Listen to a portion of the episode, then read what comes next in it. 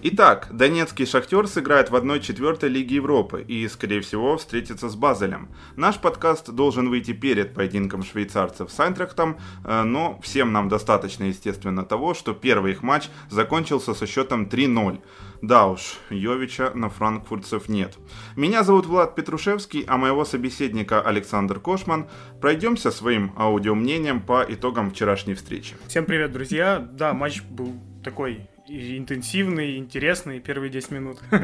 вот. Ну, а дальше уже все было как было. Шахтер доминировал. Мы это сейчас и разберем. Каштру, казалось бы, хватило одного решения, чтобы мы начали выпуск с обсуждения составов, но я предлагаю отодвинуть этот момент, чтобы не повторяться. Вольсбург придавил Шахтер с первых минут, но горняки опытные, знают, что делать с мячом, не бьют снаряд куда попало, в отличие от, знаешь, настоящих хозяев Олимпийского. Э, Шахтер даже умело, как по мне, пользовался микропаузами в игре, на аутах, на корнерах. Не то, что из-под прессинга даже выходил и, естественно, был острее в ответках. Ты все правильно сказал. Вольсбург так, что прессинговал. Это, наверное, первые 7-10 минут. Дальше мы уже увидели спокойную игру от Шахтера и очень непонятную игру от Вольсбурга. Чего только стоит первые полчаса. Момент эм, а, Матвиенко был просто убойный. Когда в упор ему навесили. Да, вполне мог забить, не повезло немного просто. Момент Марлоса в штангу, тот же момент Алана Патрика, когда он бил метров с 25, был достаточно хороший. Как тебе вообще Вольсбург в этом матче? Седьмая команда Бундеслиги, которая не играла в футбол полтора месяца, знаешь, мне напомнило какую-то такую синусоиду, крайне неровно. А украинский знаменитый тренер Александр Севидов заметил интересную особенность. Э, в составе у Волков вышло всего два немца. Это действительно интересный такой факт. Смотри, травмы Мехмеди и Вильяма, уже минус два человека из основы. Угу. Бабу не мог сыграть из-за того, что у него коронавирус, он сейчас на самоизоляции. Штефан перебрал горчичников. Как минимум, видишь, э, получается, четыре человека, которые не участвовали в этом матче. И в они достаточно, ну, ну это все основа. это основные, да. да. Но сказать, что именно из-за этого Шахтер выиграл, язык, наверное, не повернется. Тогда нужно пройтись и по персоналиям у Шахтера. Марлос стал лучшим в показателе progressive pass. По количеству касаний даже по отборам он зажег, потому что частенько страховал Додо, который выдал свой не лучший поединок. Тайсон был хорош, Мораес выбил лучшую оценку на WhoScored.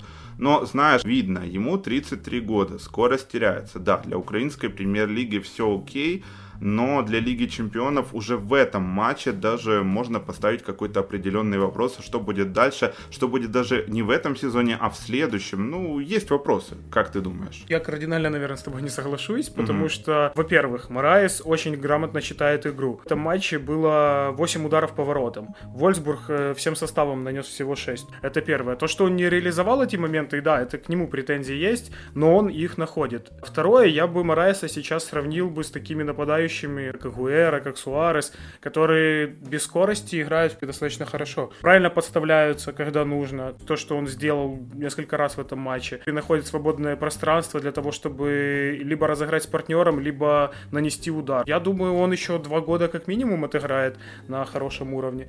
Плюс еще тот такой момент, э, может, кто смотрел интервью с Мораесом. Да, он как раз-таки говорил про свое питание, про то, как он следит за собой, и по нему... Украинский Левандовский? Да, по нему достаточно видно, ну, достаточно хорошо видно. Нет, он в отличной форме. Да, то есть, но я бы не сказал, что не хватает скорости ему. Смотри, а в Шахтере, по большому счету, вот если мы сейчас возьмем вот 4 человека атаки, это Тайсон, Алан Патрик, Марлос и Мараес. Скорость есть только у одного.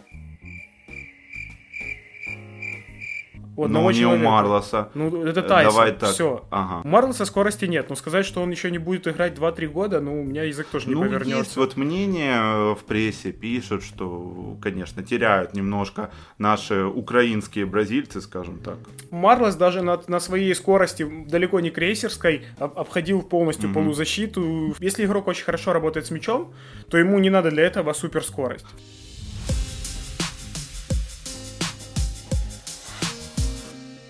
Будем переходить тогда к самому сладкому, это удаление Хачалавы. Э, спустили, конечно, всех собак на Давида, но я предлагаю разобраться в ситуации. Смотри, отличная передача из глубины подрывок Виктора, которого держит Матвиенко. Давид же отвечает за Вегарста, но Жуан отрывается от Николая и бежит за ним именно Давид. Ваут при этом остался в центре. Прокомментируй, пожалуйста, что было дальше. Я лично не согласен, что это красная карточка. Тут я полностью тоже согласен. Я объясню свою точку зрения, почему так. Идет передача на Жоана. Во-первых, первый момент. Это то, что Хачалава, в принципе, еще, наверное, метров за пять до того, как Жоан начал уже контактировать с мячом, мог этот мяч выбить подкате спокойно. Вот, ну, вот... Ты имеешь в виду перехватить Да, передачу? то есть вообще перехватить. Я смотрел несколько раз повтор, там мяч, наверное, в метре от него шел. В подкате спокойно выбивай. Он реально просто не сориентировался. Это первый момент. Раз. Второе, когда был сам фол уже, в том, что был фол, наверное, сомнений ни у кого нет. Фол был, Хачалава когда фолил, то сам Матвиенко был на два корпуса впереди. Это второе. Но тут могут не согласиться, потому что Пятов-то вышел, и Жао прокинул уже дальше. Влево? Да, он Влево прокидывает дальше, его есть свободное пространство. Вроде как он должен бить по пустым воротам. Но опять же, Матвиенко уже стоял в воротах на тот момент, даже когда он падал, когда же э, Жан. Да. Э, падал, то все равно Матвиенко был уже в створе ворот, там была ситуация под углом. Какая красная карточка, мне честно непонятно. Возможно, ну точнее даже невозможно, арбитр не посмотрел эпизод до конца. Арбитр смотрел эпизод только с фолом. Mm-hmm, то есть посмотрел понял, только да. фол и посмотрел только с одного ракурса, и, наверное, какой-то ракурс его не устроил, он решил посмотреть с другого, там, где было именно видно этот фол, и он уже не обратил внимания на все остальное. Ага, мы обсуждали в редакции так, смотри, либо штрафной и красная карточка, как по сути и произошло, либо желтая и пенальти. Вот так вот. Понимаешь, ну там пенальти, конечно, не пахло, но да, имеется в виду, если бы это был пенальти, то была бы желтая. Если вот бы там не было Матвиенко, там чистейшая красная карточка, и Я вообще вопросов никаких нет. Мнения. Но так как там был Матвиенко, и Матвиенко после этого момента сразу закрывал ворота. Я тоже не считаю, что он не успел. Да, как по мне, ситуация все-таки на желтую. И это не потому, что мы там болеем за Шахтер, мы как за, заболе... за украинскую команду. Мы болеем за футбольный клуб Днепр, которого уже, к сожалению, нет. Ну и штрафной, это, наверное, единственные вообще моменты, которые создавал Вольсбург, это два штрафных. Да, два штрафных, с которыми великолепно справился Андрей Пятов. И, ну, мы э, про это поговорим. Да, мы про это поговорим. Дальше буквально чуть-чуть затронем. Э, я вижу эту красную карточку как решение извиниться перед Вольсбургом, мол, парни, я тут ложенул, это однозначно не пенальти, но вот держите, пожалуйста. В итоге Кружляк быстро и справедливо уравнял составы за фол Брукса на Марайсе. Две минуты Шахтер буквально играл десятером. Как, кстати, понимать э, слова Оливера Гласнера после игры? Я даже зачитаю эти слова. Ситуация с Хачалавой должна была привести к пенальти или к нашему голу. Первая желтая Брукса была вполне в соответствии с правилами. Я с ней полностью согласен. А вот вторая довольно спорная. Это была игра в мяч. Я не знаю, где он увидел игру в мяч, если честно. Там со всех повторов было видно, что вообще не в мяч играл. Солнечное сплетение. Да, вот этот момент как раз-таки, то, что я и говорил про Морайса, он прочувствовал, возможно, там не было какого-то акцентированного сильного удара, он прочувствовал, он упал, это сказалось сразу. Надо понимать, что после удаления с одной стороны арбитр будет интуитивно искать удаление у другой. Инстинктивно. Когда ты уравняешь составы, то к тебе уже претензий меньше будет, потому что даже если они будут, они будут с двух сторон. Я бы вот э, этот эпизод как раз-таки прокомментировал так, как ты прокомментировал до этого. Арбитр извинился перед Вольсбургом, я думаю, вот арбитр извинился перед Шахтером просто. Удалил игрока, и сразу моментально игра выровнялась опять, и Шахтер просто уже дожал. Вот это я не совсем понял. Ситуация с Хачалавой должна была привести к пенальти или к нашему голу. Он мечтал о том, что нарушение будет будет в штрафной площадке? Я думаю, что он просто надеялся, что именно эта ситуация должна была привести к голу. Ну, грубо Но... говоря, он э, хотел увидеть в этой ситуации либо гол, либо пенальти. Ну да, как Интересный так. комментарий, ну... однозначно. Очень интересный комментарий. Да, это после матча, ну, после матчевый комментарий. Ты мог уже посмотреть повтор. Посмотри повтор, убедись, какой это момент, это же не сложно. Чтобы потом не выглядеть просто, ну, дураком, откровенно, потому что там не было игры в мяч, там чистый штрафной, поэтому Саш, не знаю. или банально он, э, знаешь, видел повторы, ему предоставили там на планшете, как это сейчас все в современном нашем мире происходит, но я думаю, что он просто отказался быть объективным. Это просто неправильно. Бывают спорные моменты, которые можно обсудить, но этот момент не поддается обсуждению. Вторая желтая Вторая брукса, желтая, конечно. чистая.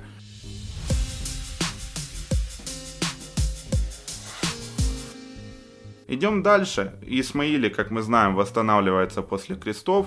Э, мы ожидали на левом фланге обороны Горняков увидеть Сиприана или Болбота, но появился именно Матвиенко. Хачалава таким образом вышел в центре обороны под Вегарста э, с хорошей антропометрией. В первом тайме, кстати, Давид, э, я помню такой эпизод, задремал после опасного прострела с фланга и чудом игрок Волков не переправил мяч в ворота. Сейчас будем говорить о Хачалаве. Вообще, у парня есть какие-то проблемы с тактической подготовкой, как считаешь? Что касается силовой борьбы, выносов, игры головой, у меня лично претензий нет. Но что ты скажешь по поводу тактики, его тактической выучки и тянет ли он вообще этот шахтер? Первое, конечно, тактическая выучка у него ну, на очень слабом уровне, тоже удаление это показывает. Это первый момент. Также есть претензии к физическому состоянию, потому что он очень медленно стартует.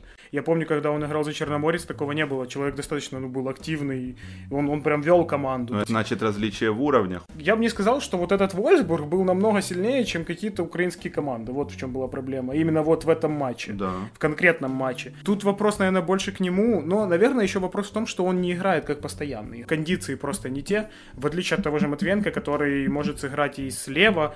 Э, он уже давно там, кстати, не играл. Насколько я знаю, пока что он вообще там ни разу не выходил. Это было первое его появление, и он провел его достаточно хорошо. Но там еще, знаешь, в чем штука? На правом фланге обороны Уолсбурга была проблема, там вышел вообще Тессерана, центрбэк, и получается Матвиенко, который умеет играть на левом фланге, имеет опыт игры на данной позиции, должно было оказываться давление именно в ту зону. Аштро выбрал самый проверенный вариант и самого надежного человека, который может сыграть слева. Ну... Тут больше не было, наверное, давления на именно правый фланг обороны э, Вольсбурга. Тут самое важное надежность. Надежность. Потому что счет 2-1, и он достаточно хороший, потому что Вольсбургу надо минимум было забивать 2. Еще про реализацию счет мы поговорим отдельно. Ну, Матвиенко эту надежность дал, э, по факту. Я вот еще, кстати, там, где мы говорили про эпизод э, с нарушением от Хачалавы. Жоан Виктор, это был игрок Матвиенко.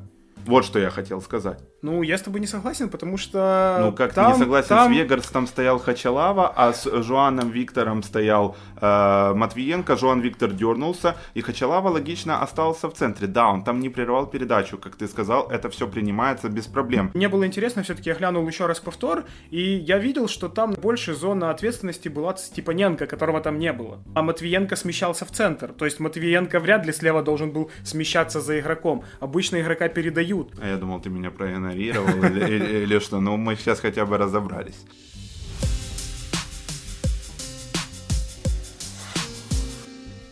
Была серия опасных штрафных ударов, скажем здесь спасибо великолепному Пятову, который два раза одинаково отбил э, кулаками, как по шаблону, знаешь. А вот в ком вообще сомнений у меня уже 11 лет нет, так это в Андрее, если ты понимаешь, о чем я. Да, ну я бы, наверное, тоже опять перешел к такому сравнению. Мне Пятов напоминает Касильеса. Вот надежный вратарь, все хорошо, но когда-никогда пустит что-то такое непонятное для меня. Мы надеемся, что не в этом розыгрыше Лиги Европы. Пятов, как по мне, ничем не хуже даже Шавковского. У него очень хорошая реакция для его возраста. Человек выбирает всегда практически правильные позиции. Знает, в какую точку да, уже этот мяч он, лететь он, он же чаще всего, даже если допускает ошибки, то, ну, как-то там от руки отлетело, неважно, или вышел неправильно. Я же говорю, от руки отлетело, финалом Кубка УЕФА запахло.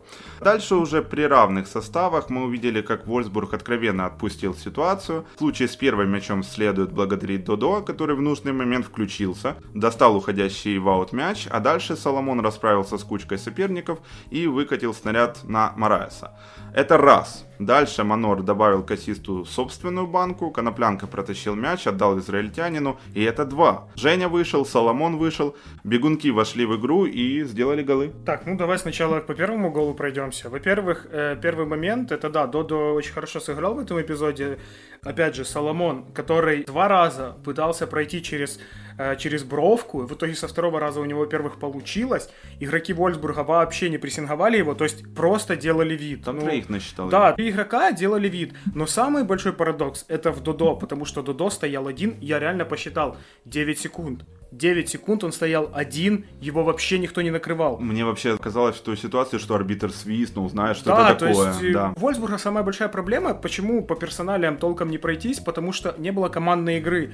Просто игроки сбивались в какую-то кучу. Вот особенно, вот что первый гол, особенно второй гол видно, когда игроки остановились, вот сбитые в кучу, и Коноплянка побежал дальше. И тут опять же отмечу Мараеса, который сделал просто невинное движение вперед, такое незаметное. Все за защитники дернулись к воротам, притом дернулись шага на два, и он просто остался один. И Додо прострелил на него, и он уже забил, просто вколотил этот мяч. Погранчич должен был играть с Мараесом персонально. Те футболисты, которые были в штрафной, должны были страховать позиционно. Если Погранчич играл бы прям вот именно с Мараесом, то, скорее всего, он бы его накрыл и не дал прострелить. Но в итоге вышло как вышло. Первый гол залетел, который должен был залететь еще в первые 30 минут игры. Что касается второго гола, то, опять же, вот этот эпизод, когда все игроки просто сбились, во-первых, в кучу, Коноплянка их отбежал. Опять же, к Жене есть претензии, потому что он передержал по большому счету мяч. Надо было на Соломона раньше Надо было отдавать. раньше отдавать на Соломона, когда он был один, потому что Ко- Коноплянка отдал ему передачу, когда три игрока уже стояло в обороне.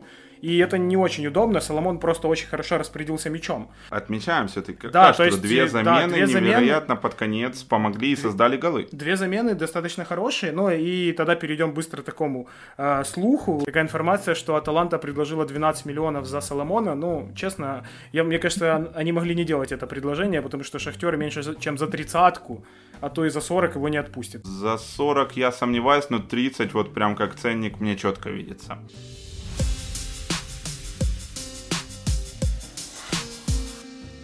Тем не менее, большие вопросы с реализацией остаются. Счет 3-0 должен был быть по состоянию на начало второго тайма, а не к концу. И то только по причине сложившего оружия соперника. Опытная команда может и наказать. Мы с коллегой из редакции Георгием Грошевым не забывали также во время матча обсуждать, что при таких раскладах и дурачок может залететь в ворота Шахтера. Почему нет? Смотри, первые 30 минут, даже не так, разобьем вот первые 7 минут, когда Вольсбург прессинговал, и потом до 30-й минуты, когда у Шахтера было 5 хороших моментов. После этого они отошли назад. Шахтер понимал, что вдруг, вдруг Вольсбург сейчас побежит, они могут реально пропустить, потому что когда не залетает, то можно и пропустить. Они отошли, и до конца первого тайма они, в принципе-то, не атаковали, не было моментов-то больше.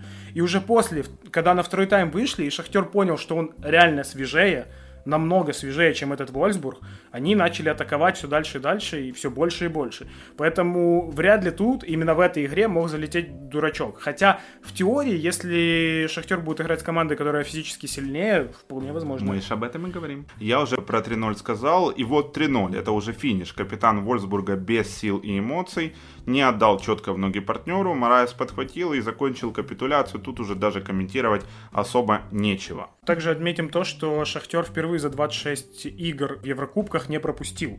Это, кстати, в контексте вопросов про реализацию и защиту, игру в обороне. Да, это, конечно, смотрится как солидный факт. Хотя вышла как раз-таки центральная ось не основная, по большому счету, но Вольсбург не смог воспользоваться этим. Донецкая команда таким образом поднялась на 15-ю строчку в клубном рейтинге УЕФА и стала единственным представителем не топ-чемпионата среди первых 18 команд. Позади остались такие неплохие команды, как Леон, Рома и Наполе. Э, В немецкой прессе уже написали, что Шахтер дальше по сетке Лиги Европы стоит опасаться. Дальше только финал. По крайней мере, Каштру именно так заявил. Если Шахтер пройдет э, в полуфинал, то Украина может подняться в рейтинге и обогнать Нидерланды, и мы будем девятые. Ура. Саша Вот. показал так рукой вверх триумфально. Да, то есть, Вы этого не видите, но я, я- вам передал. Честно, я в шоке, потому что я помню тот момент, когда я следил за этой таблицей и всегда надеялся, что мы наконец-таки обгоним Россию и Португалию. Но в итоге все пошло просто не так, и мы спустились на две позиции ниже. И только благодаря Шахтеру, который еще нас держит на этом уровне, мы можем благодарить, что у нас еще есть две команды в Лиге Чемпионов. Потому что если мы опустимся ниже 10 места, то у нас пропадет второе место. И зная, как у нас вообще играют команды, которые занимают второе место, как они квалифицируются в Лигу Чемпионов, никак.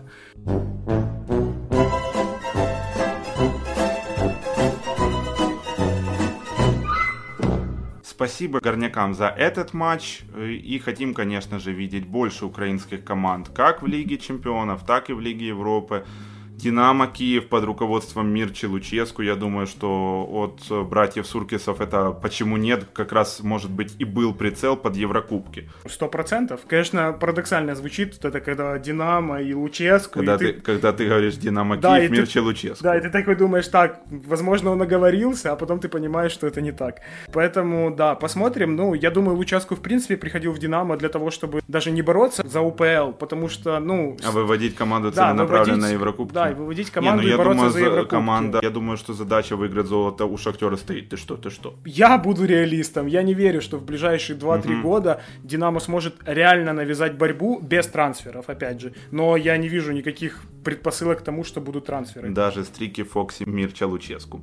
Э, Динамо Киев это тема отдельных подкастов. Это был подкаст ЮА Футбол Аудио Мнение. А Благодарим за то, что поддерживаете новые интересные современные форматы. Комментарии, местная критика, подписка, вопросы, предложения, лайки, колокольчики – это все, конечно же, по умолчанию. Не попадайте в офсайт, попадайте в Еврокубки. Всем пока, друзья.